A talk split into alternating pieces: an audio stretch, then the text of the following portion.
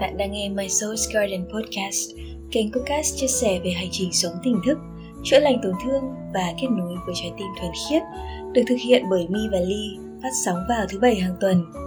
Chúc cho chúng ta luôn bình an và ngập tràn yêu thương.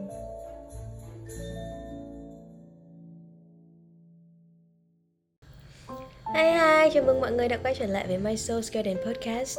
Chủ đề của podcast số 11 hôm nay Mi và Ly sẽ cùng chuyện trò với các bạn về tâm linh thực ra là gì. Theo Ly thì tâm linh có phải là khi mà chúng mình à, đi theo một tôn giáo hay một tín ngưỡng nào đó Và mình tìm hiểu về những cái năng lực, những cái thế giới siêu nhiên không? Ok đấy chỉ là một phần thôi Mi ạ. À, Ngày xưa ấy, thì Ly cũng có một cái sự hiểu tương tự như vậy. Tức là khi mà mình nghĩ đến câu chuyện tâm linh ấy mình nghĩ đến về cái từ tâm linh á thì mình mình uh, nghĩ rằng là nó là thuộc về một tôn giáo nào đấy này hoặc là nó là một cái tín ngưỡng nào đấy này rồi nó liên quan đến bùa phép này uh, những câu chú này rồi những cái gì đấy mà nó không gắn với cả cái đời sống của mình ấy. Rồi nó lại còn mang một tí một cái gọi là mê tín dị đoan uh, có những thứ liên quan đến uh, cái gì đó nó hơi cực đoan một chút những cái câu chuyện về những người mà uh, bỏ tất cả để đi tu này rồi uh, đi sống ẩn giật này hay là làm những thứ khác người ấy, thì với ly ngày xưa ly có coi đấy là tâm linh.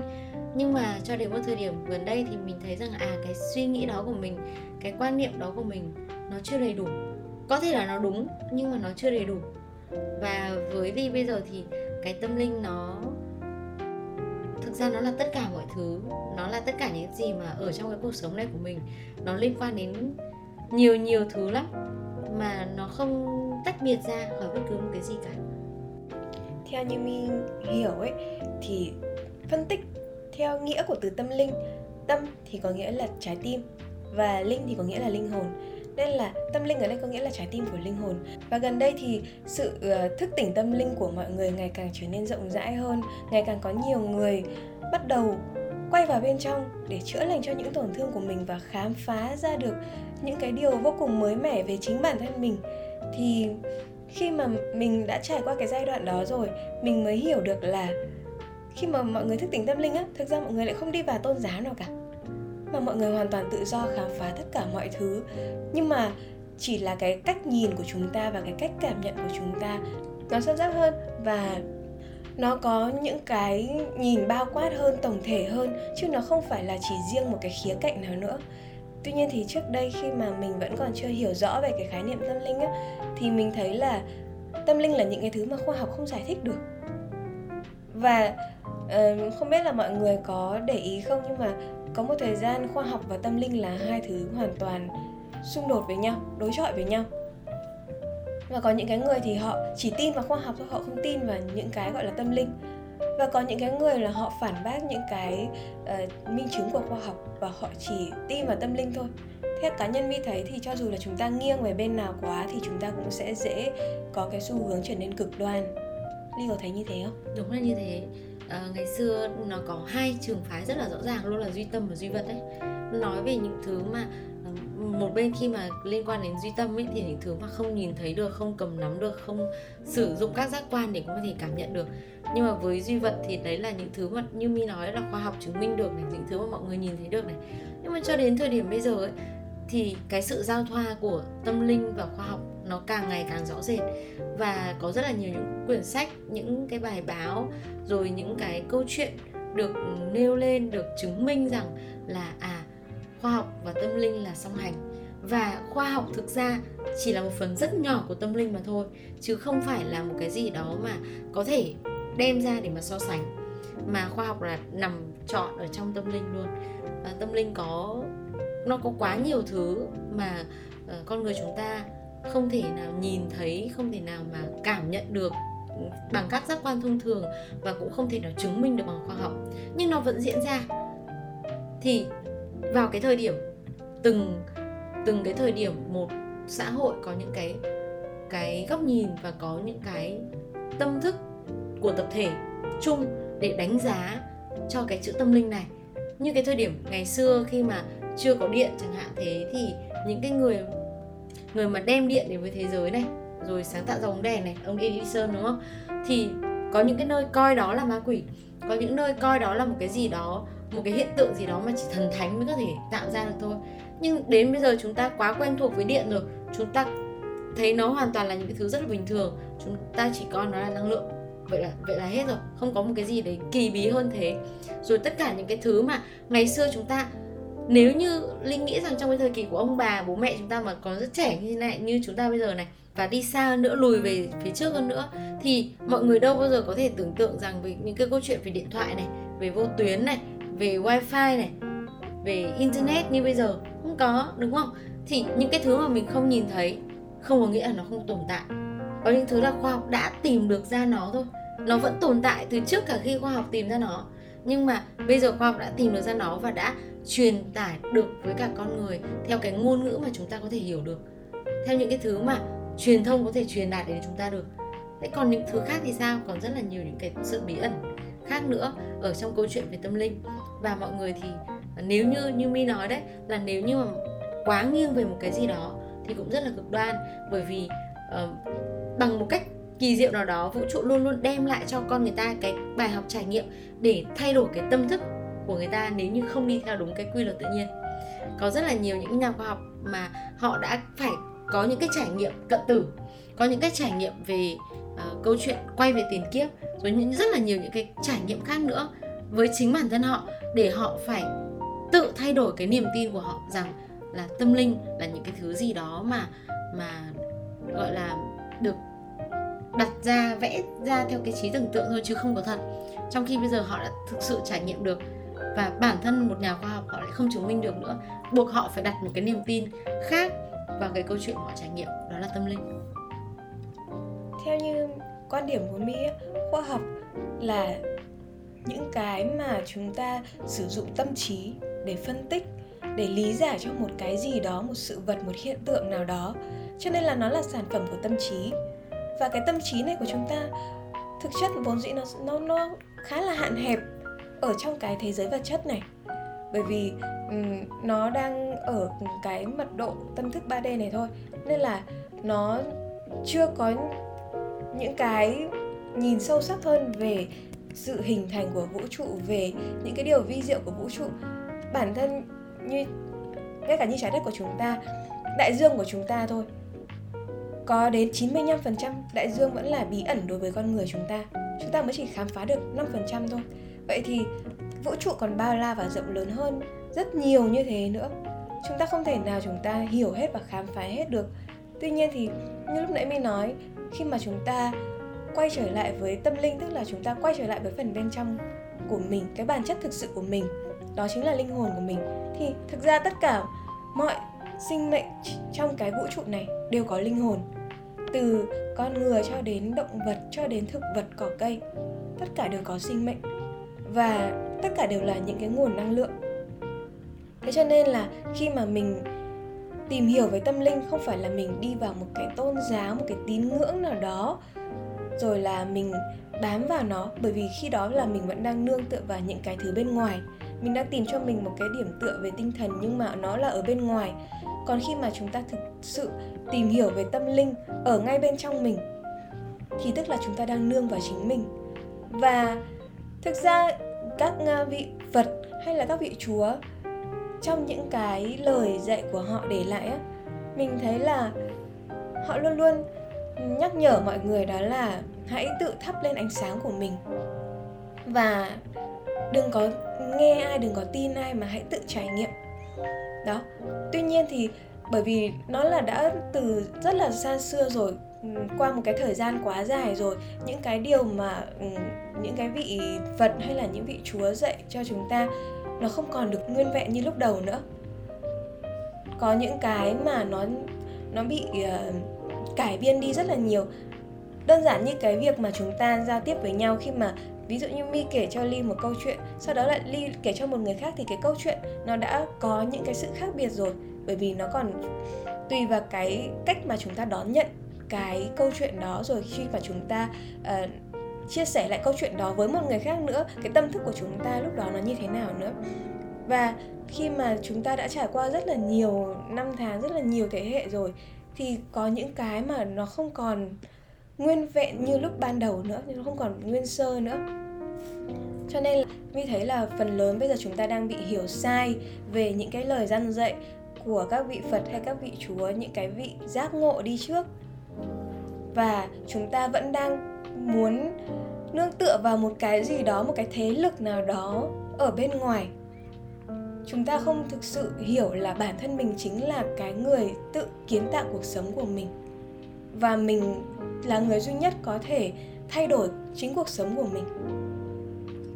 Ở trong uh, câu chuyện cuộc sống ấy thì thực ra truyền thông đã làm rất tốt cái uh, vai trò là thao túng cái tâm trí của mọi người. Chúng ta được uh, sinh ra và lớn lên được chúng ta sinh ra và lớn lên được nuôi dạy và được hướng dẫn theo một cái barem một cái khuôn mẫu chung. Ngay cả câu chuyện về tôn giáo cũng thế. Ở phía ờ, phía châu Á thì có đạo Phật rồi khổng tử rồi nho giáo các thứ đúng không? Rồi ở phía bên bên ờ, châu Âu uh, thì có đạo hồi đạo ờ, thiên chúa giáo rồi rất là nhiều đạo nữa. Mình không giỏi về địa lý và cũng không giỏi lắm về lịch sử. Đâm ra là cũng không thể nào nói chính xác được. Nhưng mà có rất là nhiều tôn giáo ở trên thế giới này. Và mỗi một cái tôn giáo, thực ra nó đều là một cái sự nương theo và noi theo, giống như là mi nói đấy. Đương nhiên sẽ có một người đứng đầu và tạo ra cái tôn giáo đó. Những người phía sau đi theo con chiên à rồi ờ, đệ tử à đi theo sau để làm sao mà mong muốn mình ở cái trạng thái của cái người dẫn đầu như vậy?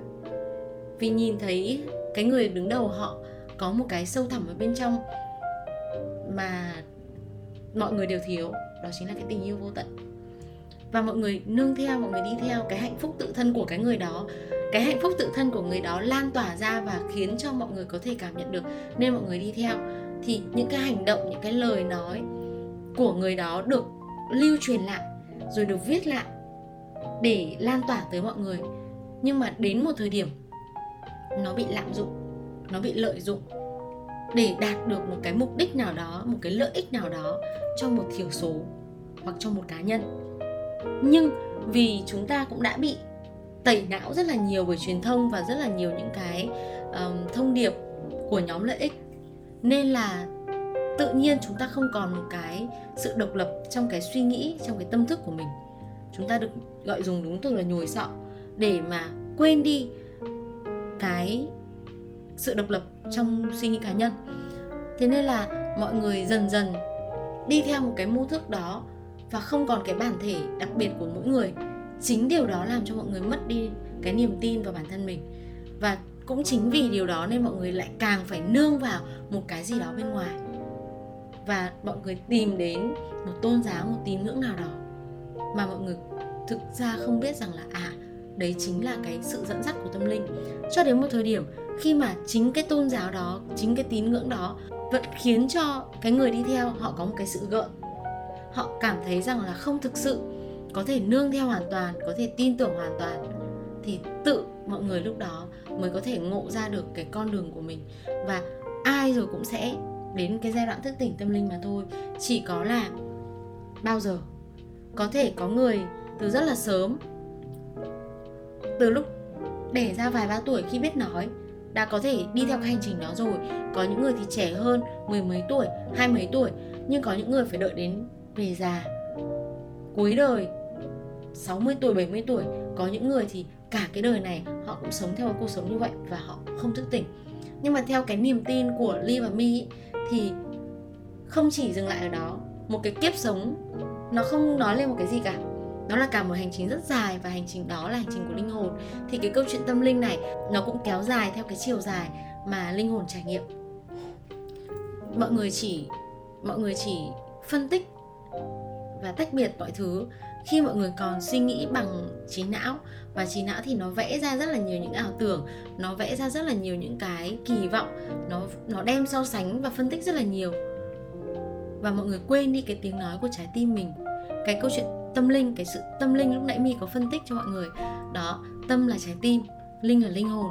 Nó còn là linh cảm, là linh ứng. Cái tâm nó cũng chính là bên trong nữa. Thì khi mà mọi người thực sự quay vào bên trong ấy, thì câu chuyện tâm linh lúc đấy mới hiển lộ theo cái cách kỳ diệu mà mọi người không chỉ cảm nhận được bằng giác quan, mà mọi người còn cảm nhận được bằng chính cái cảm giác của mình ở bên trong. Những cái mà những cái giác quan không nói lên được. Khi mà mình đi vào một tôn giáo ấy, mình rất dễ là bị rơi vào cái tôi tâm linh. Tức là cái đạo mà tôi đang đi theo, cái con đường tôi đi theo, nó là đúng đắn nhất. Cái vị thầy mà tôi đang đi theo là là giỏi nhất, là vĩ đại nhất đó cái con đường mà tôi lựa chọn nó mới là cái con đường nhanh nhất để dẫn đến uh, cái sự uh, giác ngộ cái sự giải thoát. Chân này. Đó. Đấy. và chính vì thế nên là nó lại tạo ra những cái sự xung đột giữa các tôn giáo với nhau. Và đó nó lại là một cái sự chia rẽ. Và mọi người không hề để ý rằng là chính cái sự chia rẽ đó nó khiến cho chúng ta ngày càng bị mất đi cái tình yêu thương cái sự bao dung và đồng cảm với chính đồng loại của mình và với vạn vật, với tất cả mọi thứ, bởi vì tất cả chúng ta đều là một. Không có một cái gì là tách biệt, không có một cái gì là đặc biệt hơn cả. Nhưng mà chúng ta đã bị thao túng quá lâu. Cái tâm thức của chúng ta ngày càng trở nên bị đóng lại. Chúng ta không còn muốn tiếp thu những cái điều mới mà chúng ta chưa khám phá ra nữa. Mi có nghe được một cái câu đấy là bạn tin quá nhiều bởi vì bạn biết quá ít. Chúng ta càng tìm hiểu, chúng ta càng học, chúng ta lại càng bám chấp vào những cái kiến thức đó. Thế rồi là chúng ta lại từ chối tiếp nhận những cái nguồn thông tin mà nó đi ngược lại với cái hệ thống niềm tin mà mình đã được xây dựng nên đó, và đấy là lý do vì sao mà khi mà chúng ta quá là bám vào một cái gì đó, chúng ta sẽ càng ngày càng trở càng cảm thấy bị bế tắc nhưng mà khi mình hiểu là bản chất mình cũng là tâm linh, bên trong tất cả chúng ta đều là tâm linh. Và chúng ta hoàn toàn tự do. Tất cả mọi cái tôn giáo, mọi cái sự hướng dẫn, chỉ dẫn của các bậc giác ngộ, của những vị đi trước chỉ là những cái công cụ. Họ để lại cho chúng ta, để chúng ta lựa chọn xem là cái nào phù hợp với cái hành trình của mình, với cái con đường của mình. Và mình giống như là mình à, uh, có những cái ờ, uh, trợ phương có những cái uh, kiểu như ở trong chơi game được gọi là được uh, độ thêm á. Đấy để uh, cái hành trình của mình nó trở nên dễ dàng hơn và nó cũng có những cái kết quả um, viên mãn hơn. Ở trong câu chuyện tâm linh mỗi người sẽ có một cái hành trình riêng. Chỉ có là nếu như chúng ta có cái niềm tin vào bản thân mình cái câu chuyện tâm linh nó không hề khó khăn, nó không hề khó khăn, nó rất là đơn giản.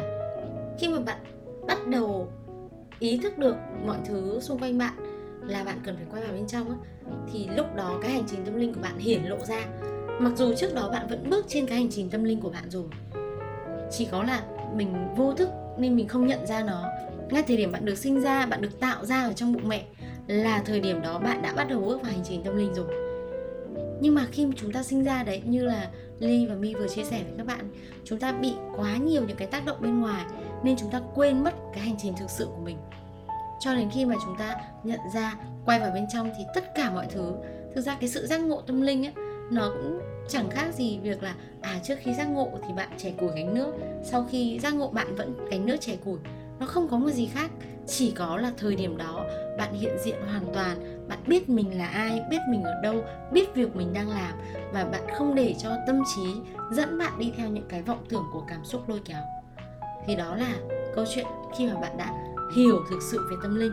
Còn tất cả các tôn giáo, với ly và mi bây giờ, mọi tôn giáo đều dẫn cho con người ta đến cái sự chân thiện mỹ và hướng con người ta theo một cái tình yêu thương vô điều kiện.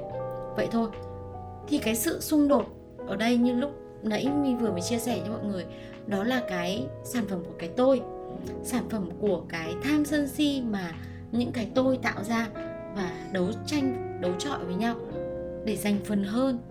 Trong khi vũ trụ bao la này, tất cả chúng ta đều là nhau và chúng ta đều là một. Chúng ta được hưởng tất cả những tình yêu thương của vũ trụ bằng như nhau. Chúng ta được tưởng thưởng nhiều như nhau, chúng ta được yêu thương nhiều như nhau. Và chúng ta được sống ở trong sự thịnh vượng sự trù phú, sự chăm sóc của vũ trụ nhiều như nhau, chúng ta có nhận ra cái điều đó hay không thôi. Dạ. Và khi mà chúng ta nhìn, nhận mọi thứ, mọi sự vật, mọi sự việc như bản chất của nó, như nó vốn là thôi chứ chúng ta không có gắn nhãn cho nó dựa trên những cái ảo tưởng của cái tôi, thì khi đó tức là chúng ta đang nhìn đúng vào bản chất của nó là một cái sự tâm linh. Tức là nó là phần bên trong đó thực ra tất cả mọi thứ nó đều có tánh không, như trong đạo phật có nói.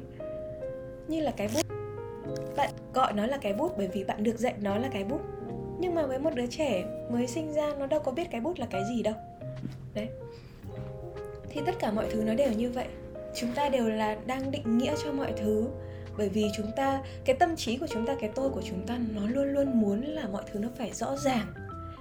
Nó phải cụ thể nhưng mà khi mà mình bước vào cái hành trình thức tỉnh tâm linh và mình quay vào bên trong mình hiểu được rõ cái bản chất của mình cũng như tất cả mọi thứ có những cái mà mình không thể giải thích được bằng ngôn từ. Bởi vì ngôn ngữ vốn dĩ nó cũng rất là hạn hẹp nó vẫn là cái sản phẩm của chúng ta tạo ra mà. Còn uh, những cái bên trong những cái sâu thẳm bên trong nó cần phải có những cái sự cảm nhận từ mọi thứ liên quan đến cả cơ thể vật lý liên quan đến cả trái tim của chúng ta nữa. Và khi đó, khi mà bạn hoàn toàn cảm nhận được tất cả mọi thứ một cách sâu sắc nhất, thì đó chính là lúc mà bạn đã thức tỉnh tâm linh rồi. Yeah. Cái câu chuyện tâm linh nó sẽ không bao giờ là câu chuyện bạn phải từ bỏ cuộc sống hiện tại mà bạn đang sống. Câu chuyện tâm linh là câu chuyện mà bạn sống ở trong cuộc sống mà bạn đang sống, nhưng bạn hiện diện 100% và hiểu rõ những gì mà bạn đang trải qua, những gì đang ở xung quanh bạn những con người, những công việc, những hiện tượng để mà bạn có thể thấu hiểu được chính bản thân mình và thấu hiểu được mọi vật. Đấy là cái hành trình tâm linh, nó đã đi được đến nơi của nó rồi. Thực ra nó không có một cái đích đến nào cho cái hành trình này cả, mà đó là một cái sự trải nghiệm trên cái bước đường mà bạn đang đi. Vậy thôi. Ok, và podcast ngày hôm nay của Mi và Ly sẽ kết thúc ở đây. Nếu như mà bạn có bất cứ một câu hỏi nào thì bạn có thể để lại ở phần bình luận bên dưới Và Mi và Ly sẽ trả lời trong những podcast tiếp theo nhé. Còn bây giờ xin chào và hẹn gặp lại. Bye bye. Bye bye.